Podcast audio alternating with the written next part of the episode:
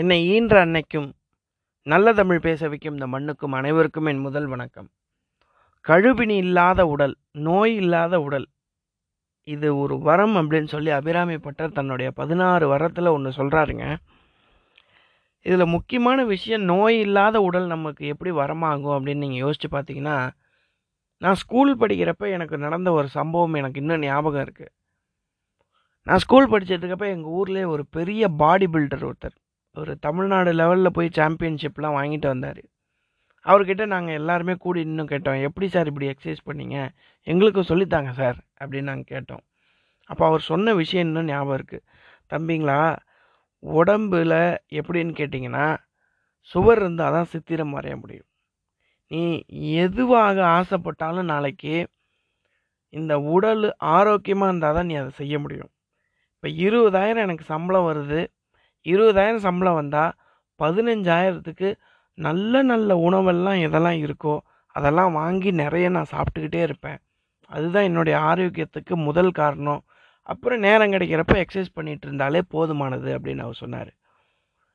அவர் சொன்ன விஷயம் எங்களுக்கு இன்னும் ஆச்சரியமாக இருந்தது. அதில் ஒரு பையன் கேட்டான் இவ்வளோ காசுக்கு நீங்கள் வாங்கி சாப்பிட்டீங்கன்னா நாளைக்கு எப்படி நீங்கள் சேவ் பண்ணீங்க? எப்படி வீடெல்லாம் வாங்க போகிறீங்க அப்படின்னு கேட்டான். இப்போ அவர் சொன்ன பதில் தான் எனக்கு இன்னும் ரொம்ப ஆச்சரியமான பதிலாக இருந்தது. நான் இப்போ ஆரோக்கியமான உட உணவெல்லாம் நான் இப்போ சாப்பிட்டா தான் ஃப்யூச்சரில் எனக்கு உடம்பை வச்சு நான் மேற்கொண்டு சம்பாதிச்சு நான் வாங்கிப்பேன் தம்பி. உடம்பு தான் ரொம்ப முக்கியமான விஷயம். வீடு பணம் புகழ் எல்லாத்த விட இந்த உடம்புன்னு நம்ம கிடச்சிருக்கல அதுதான் மிகப்பெரிய விஷயம் அப்படின்னு அவர் சொன்னார். தன்னுடைய உடம்ப எந்த அளவுக்கு பொக்கிஷமாக நினைக்கிறாரு அப்படின்ற விஷயத்த நான் அன்னைக்கு புரிஞ்சுக்கிட்டேன். அந்த மாதிரி உடம்ப கோயிலாக நினைக்கிற மனுஷங்க எல்லாருமே அவங்களுக்கு இந்த கழுவினி இல்லாத உடல் ஒரு வரமாக அமையுது அப்படின்னு நான் நினைக்கிறேன். திருமூலர் கூட இப்படி சொல்கிறாரு உடம்பை வளர்த்தேன் உயிர் வளர்த்தேன் அப்படின்னு சொல்லி ஒரு பாட்டில் அழகாக சொல்கிறாரு இந்த உடம்புக்குள்ளே உயிர் இருக்குது அப்படின்னா அந்த உயிரை வந்து பாதுகாக்க வேண்டியது நம்மளுடைய கடமை. அந்த உயிர் வெளில போயிடுச்சுன்னா இந்த உடம்பு வேஸ்ட் ஆகிடும் அப்படின்னு சொல்லி திருமூலர் அழகாக சொல்கிறாரு ரொம்ப முக்கியமான விஷயம் நம்ம உடம்பு பாதுகாக்கிறதுல நல்ல உணவு எக்ஸசைஸ் பண்ணுறது நம்ம எல்லாருக்குமே தெரிஞ்ச விஷயம். அதை விட முக்கியமான விஷயம் என்னன்னு கேட்டிங்கன்னா நல்ல உடம்பு வச்சுருக்கவங்க கூடவே நல்ல மனதும் வச்சுருக்கணும் அப்படின்றது ஒரு முக்கியமான விஷயம். ஏன்னா ஆரோக்கியமான உடலுக்கு நல்ல மனதுக்கும் ரொம்ப முக்கியமான விஷயமா அது அமையுது. ரெண்டு விஷயம் ரொம்ப முக்கியங்க. ஆரோக்கியமான உடலுக்கு நல்ல உடம்பு ஆரோக்கியமான சாப்பாடு எக்ஸசைஸ் பண்ண வேண்டியது. இன்னொன்று நல்ல மனது வச்சுருக்கிறது அது ரொம்ப முக்கியமான விஷயமா அமையுது. ஏன் நல்ல மனது வச்சுருக்கணும் அப்படின்னு கேட்டிங்கன்னா ஒரு நாட்டுடைய மன்னருக்கே அப்படி ஒரு பிரச்சனை வந்திருக்கு. ஒரு நாட்டோடைய மன்னருக்கு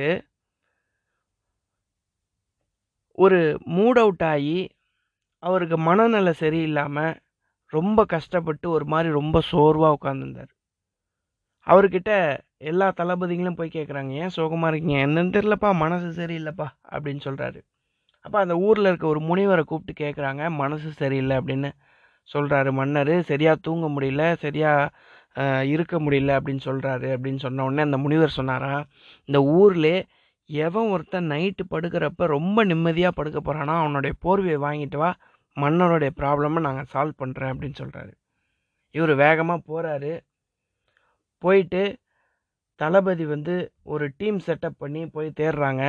பல நாட்கள் ஆகுது. கடைசியாக ஒரு கோயில் வாசலில் ஒரு மரத்தடியில் ஒரு பிச்சைக்காரன் தூங்க போகிறான் கடவுளே எனக்கு இன்றைக்கி அருமையாக சோறு போட்ட எனக்கு ரொம்ப நன்றி அப்படின்னு சொல்கிறான் அவனை கண்டுபிடிச்சிட்டாங்க. கண்டுபிடிச்சி அவங்ககிட்ட போய் நான் இந்த மாதிரி உங்களுக்கு பட்டு போர்வை தரேன்.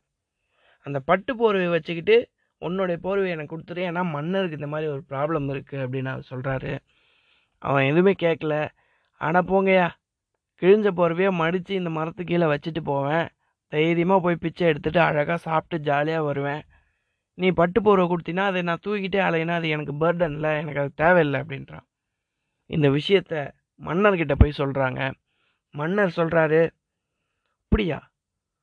அப்போ வந்து மனநிறைவு தான் எது வச்சுருக்கோம் எவ்வளோ வச்சுருக்கோம் அப்படின்ற மனநிறைவு தான் மன நிம்மதிக்கு காரணமாக இருக்குது அப்படின்ற ஒரு மிகப்பெரிய தத்துவத்தை ஒரு பிச்சைக்காரன்ட்டேருந்து மன்னர் கற்றுக்கிறாரு அந்த மாதிரி நமக்கு ஆரோக்கியமான உடல் நோய் இல்லாத உடல் வேணும்னு கேட்டிங்கன்னா நல்ல மனது வேணும். உடல் நலம் நல்லா இருக்கணும்னா எக்ஸசைஸ் பண்ணணும் நல்ல உணவு சாப்பிட்ணும். இது பண்ணாலே போதுங்க. கழுபிணி இல்லாத உடல் அந்த வரத்தை நம்ம எல்லாருக்குமே கிடைக்கும்படியாக நம்ம மாற்றிக்கலாம் அப்படின்றது நல்ல விஷயத்த சொல்லி நல்ல வாய்ப்புக்கு நன்றி சொல்லி விடைபெறுகிறேன். நன்றி வணக்கம்.